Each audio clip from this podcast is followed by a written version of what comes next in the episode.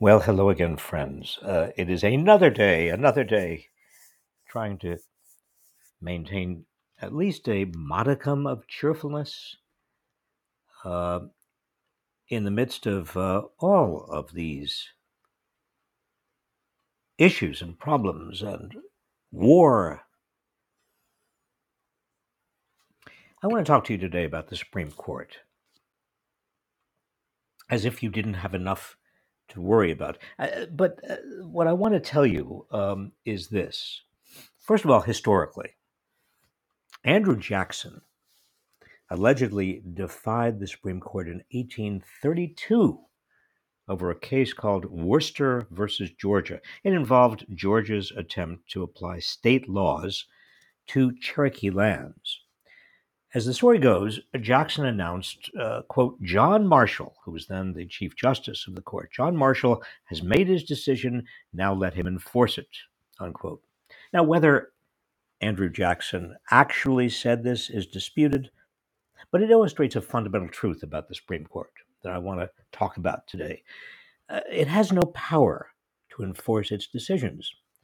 Alexander Hamilton called it the least dangerous branch of government because it has neither the purse of Congress nor the sword of the president. So, what does it have? It has nothing but the public's trust.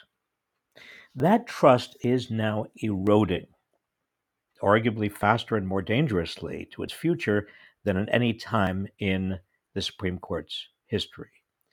The court confronts a very profound crisis of legitimacy. After several days of hearings last week on the confirmation of Ketanji Brown Jackson, Republicans on the Judiciary Committee made it clear they had no interest in knowing anything about her, but only making false charges and smearing her with innuendo. The relentless attack on Jackson's sentencing in child pornography cases will forever brand her in the minds of some Americans as soft on child porn, completely without any basis. Then came the news that Virginia Thomas, wife of Clarence Thomas, was actively engaged in trying to overturn the outcome of the 2020 election, including being present at the Trump rally immediately preceding the assault on the U.S. Capitol and sending numerous emails to Mark Meadows, then Trump's chief of staff, urging him to find ways to reverse the election, yet without recusing himself or revealing his wife's activities. Thomas was the only justice to dissent in the Supreme Court's decision in January to reject, to reject Trump's request to block documents from being released to the House Select Committee investigating the January 6th insurrection.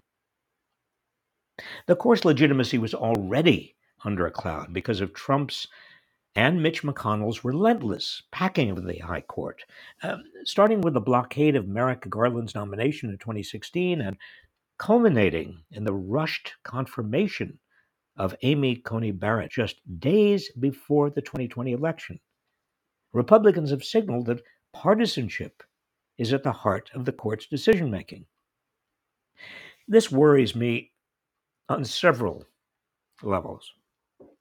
America needs a Supreme Court that's trusted to make difficult decisions, particularly about protecting the rights of individuals and minorities.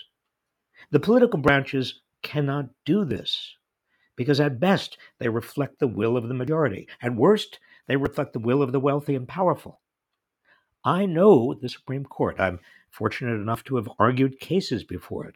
I also clerked for the Chief Judge of the First Circuit, whose decisions, some of whose decisions, went to the Supreme Court. It can be and has been a remarkable institution for the good. So, who can rescue the court now? the only member of the court with specific responsibility to do this is its Chief Justice, now John Roberts. Roberts must push the court to accept a code of ethics similar to the code now governing the lower federal courts. Roberts also must ask Clarence Thomas to recuse himself from all further cases involving Donald Trump or the January 6th attack on the Capitol.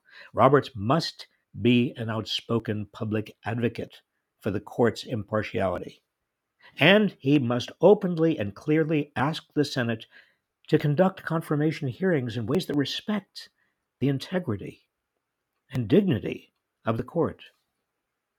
The court can protect the powerless in our society only if it has the trust of most Americans.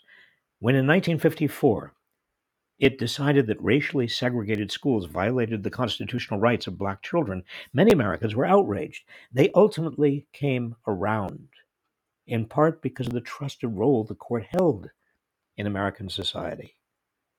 When in 2015 the court narrowly ruled that the Constitution guarantees a right to same sex marriage, it also faced blowback. Yet here again, its decision was considered the law of the land.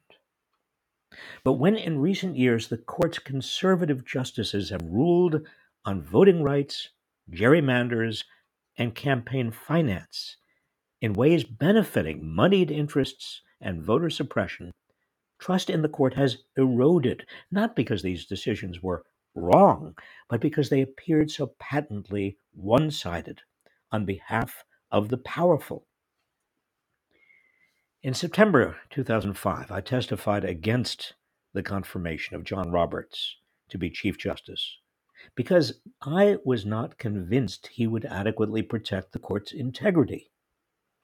As I noted then, uh, and I've included a clip of it on this page. Roberts had told the Judiciary Committee that he would side with the powerful, that is, the big guy, when the Constitution told him to, and he'd side with the weak, the small guy, when the Constitution told him to do that. But the Constitution says nothing about protecting the powerful, it's entirely about limiting their power and protecting the rights of individuals and minorities from the powerful. The court's not going to die, but unless Roberts responds adequately to the current crisis of legitimacy, the court will be reduced to becoming yet another instrument by which the wealthy and powerful entrench themselves, another casualty of the vicious and divisive era we are living through. The good news, it doesn't have to be. The good news is Roberts can respond.